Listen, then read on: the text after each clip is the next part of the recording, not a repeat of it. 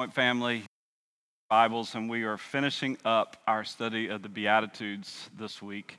We are looking at specifically Matthew 5, 10, 11, and 12. And so turn, your, turn there in your Bibles or open up your app, whatever you have that uh, you have the Bible handy. I want you to look at it with us as we dive into this last Beatitude. This one says, Jesus talking again, he says, Blessed are those who are persecuted for righteousness' sake, for they all these beatitudes are talking about one thing. They're talking about this new way of life that Jesus is calling us to, this, this new definition of what it looks like to win or to flourish or to be happy. Jesus is kind of turning the definitions upside down. The world thinks this, but Jesus is going to say, no, this is the path. This is the path that you want to be on to flourishing. This is the path that will lead you to the blessed life. And he gets to this last one and he, he turns it up a notch because he talks about persecution. And so we're going to take just a few minutes this morning to kind of break that down. What does Jesus talk about? What does he, what does he mean by this when he talks about persecution, and how can this possibly be encouraging? we're, we're all in such desperate need for encouragement right now. And then, yet, here we are. The next passage that we're preaching is about persecution. So, what is he talking about? And can this give us some encouragement? I think if we'll stay through to the end, it will be encouraging, just like all the things that Jesus says. And so, the first thing I think we need to look at is that what Jesus is saying here is that we should expect persecution. If you're writing something down, you really want something encouraging to write down. If you're taking notes, that's a great idea. We should expect persecution. And so, that's one of the problems that we have is that we, we're so surprised when we encounter any kind of trial, any kind of tribulation, any kind of persecution. We don't expect it. But what Jesus is saying about all these things, all these beatitudes, are this is what it looks like to be a Christ follower. This is the mark of a Christ follower. The Christ follower is poor in spirit. The Christ follower mourns over his sin. The Christ follower is called to be meek, to hunger and thirst after righteousness. All these things, not a multiple choice answer, but all these things make up what it looks like to be a Christ follower. And persecution is a part of that. Persecution is a mark of someone that follows Christ, that we should expect to be persecuted. 2 Timothy 3 to Timothy, that all who desire to live a godly life in Christ Jesus will be persecuted. All. All of us who desire to live a godly life, who desire to live the life that Jesus is calling us to, to, to live out these beatitudes, to, to live this blessed life. All of us who desire that will be persecuted. The world doesn't understand that. The world will come against that. People will come against you when you're living according to God's standard. And so we should expect to be persecuted. We should expect that to come into our lives. Now, I don't want you to misunderstand it. We, we, we don't want to seek it out. We don't, have to, we don't have to seek out persecution. Well, if this is the mark of a Christ follower, then let me go find some persecution. We don't have to all get on a plane to North Korea tomorrow. I don't think we could do that anyway. We don't have to seek out persecution. In fact, in verse 11, Jesus says, Blessed are you when others revile you and persecute you. That word when is important. It doesn't mean that it's constant. We're going to always be persecuted, but there are going to be seasons that we should expect to be persecuted. The when is what Jesus is talking about. There's going to be times when we encounter persecution. So we don't seek it out, but it also means that we don't avoid it. If we expect that persecution is going to happen to us from time to time, then we won't avoid it. Avoiding it at all costs is not what Jesus is asking us to do either. Avoiding persecution at all costs, you know what that looks like? That looks like not living for Christ. That looks like living just like the world. It's like, what does the world do? What is their standards? What's the culture tell us to do? What does society tell us to do? I'm just going to do that. I'm going to fit in with the world. No one's going to even know that I'm a Christ follower. I'm going to go to school, I'm going to work, and no one will ever know. That's how you avoid being persecuted is just to fit in with the world. But James tells us that friendship with the world is enmity with God, that you can't do both. You can't live in friendship just like the world and follow God at the same time. We have to pick an allegiance, we have to pick a master. And so we don't seek out persecution, it's going to come to the Christ follower. If you're living the way Christ calls us to live, then persecution will come. It will happen. And so we should expect persecution to come into our lives. So, Where's the hope in that? Where's the encouragement in that? Well, the next thing I think Jesus is telling us is that we should expect blessing to, to accompany the persecution.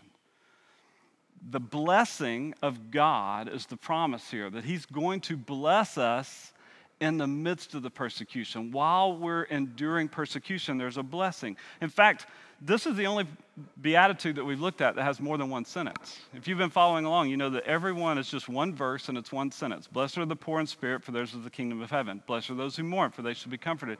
And here Jesus gives that sentence in verse 10. And then he expounds on it in verses 11 and 12. In verse 11, he says, Blessed are you when others revile you and persecute you and utter all kinds of evil against you falsely on my account. So it's almost like Jesus is pronouncing a double. This is the hard one. He knows this one's really difficult to cost us. To be persecuted never a fun thing. It's never something we, we and so he's giving a double blessing, reminding us that there is a promise out of all these beatitudes. The main blessing for this beatitude that goes with persecution is an eternal blessing. All the beatitudes really have that futuristic, eternal focus. We know that all these things won't feel like winning in this life, but in the end, for all eternity, we will know that we have been on the right side. And so Jesus is talking about a blessing that's going to come. Rejoice, your reward is great in heaven in verse 12. He's talking about the futuristic blessing, that this is the kingdom of heaven. If, if you notice in verse 3, if you jump back up to that first beatitude, he says, Blessed are the poor in spirit, for theirs is the kingdom of heaven. And then verse 10, jump back down there. Blessed are those who are persecuted for righteousness' sake, for theirs is the kingdom of heaven. So the same promise for the first for the last one. Almost like Jesus is giving us bookends. The one who gets the kingdom of heaven is the one who realizes that they can't earn it, that they don't deserve it, they're poor in spirit, they don't, they don't have anything to offer, and Jesus gives us the gift of eternity. But because of his death on the cross, he gives us that. And then persecution is a, the blessing's the same because it's like Jesus is reminding us that nothing will ever take this away from you.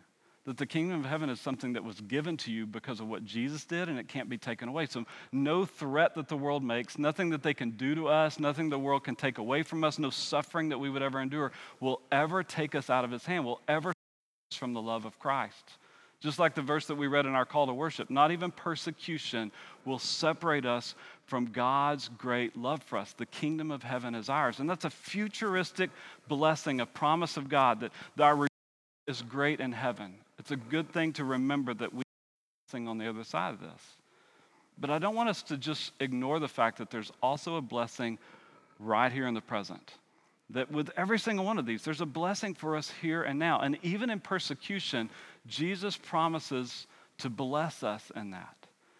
The whole Bible talks about that when we're going through trials and we're going through tough times, we have tribulations, that Jesus never leaves us, He never forsakes us, He's always with us. And so here's what He's saying is that in the midst of persecution, Jesus promises to be with us.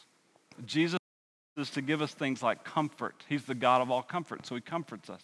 He promises to give us strength to endure.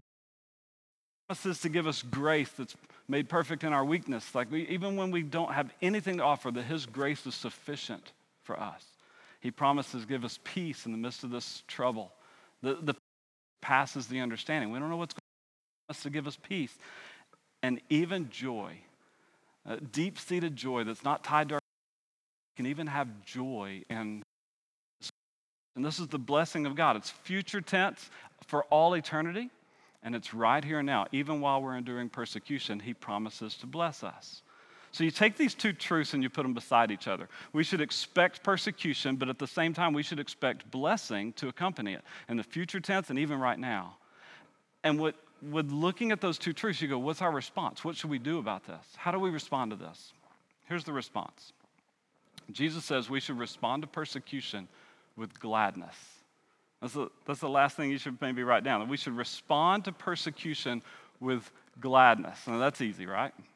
I mean, I'm so glad that I can experience persecution. Let, let, let me just let me help us all. The word, this phrase, be glad, that he says in, in, verse 12, rejoice and be glad, it literally means to jump or skip with happy excitement. That's what, that's what Jesus is telling us to do jump or skip. Kids, if you're still with me, after the service, maybe you need to practice jumping and skipping. You probably need to do that outside, but after the service, go ahead and do some jumping and skipping with happy excitement. Some of you adults may need to do that as well. That's what he's telling us to do. He's not suggesting it, it's actually an imperative, it's a command. Here's what he wants us to do in response to persecution rejoice, be glad. What in the world? How in the world are we ever going to do that? Well, I think the two truths that you see in this passage. The first truth is that the reward is great. Jesus says, Rejoice and be glad, for your reward is great in heaven. So we have to focus on that. All these Beatitudes are calling us to look calling us to look beyond what we see in front of us, the here and now, this life that we're living right now, and to have a futuristic, eternal mindset, to look beyond that to what God has for us for all eternity. And so, this, this idea of being persecuted he says, Rejoice, be glad, because your reward for being persecuted is great. So I brought a reward that I earned. Some of you guys have been cleaning stuff out during this coronavirus quarantine, and I cleaned out my garage and I found this trophy. And this is literally a trophy I won. It's a disc golf tournament trophy, and I want you to know it says the 2015 Hamilton Easter Weekend Disc Golf Tournament Grand Champion. Yeah, I'm the grand champion of the disc golf tournament. Now, it's a pretty cool trophy. I mean, it's, it's pretty impressive. You can see that, that somehow they put a couple hawks on it. They've got uh, like a goddess of victory down there. It's a pretty tall trophy and everything. It's got a golden disc right here with flames coming off it. So you know it's serious. This is a big time trophy. But let me be honest Hamilton disc golf tournament, that was Tammy's side of the family. We all got together and we had a disc golf tournament. There were five of us playing that day, and two of them weren't any good. This is the trophy that my brother in law picked out and bought because he thought he was going to win. Kind of got you there, Toby. So, this trophy doesn't seem that significant when you think about how insignificant the tournament actually was. But let me tell you what happened. Before we started the tournament, Toby brought this trophy out and he set it on the table and he says, Hey, I got this for the winner of the tournament.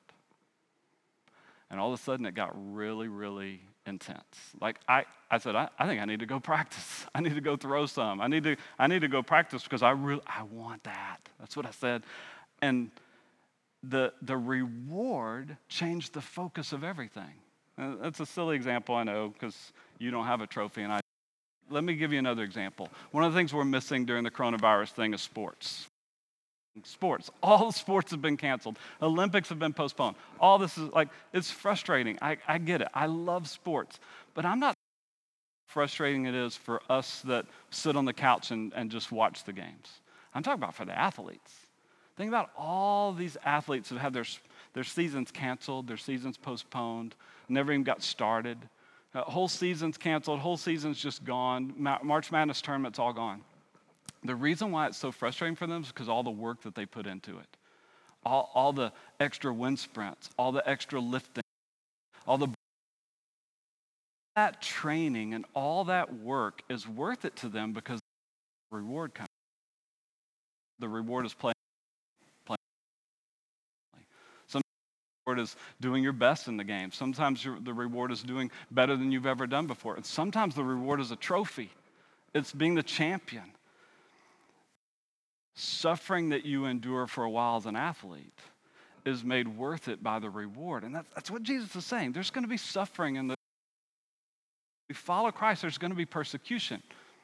But the reward right. The is, this is not somebody talking who has no idea.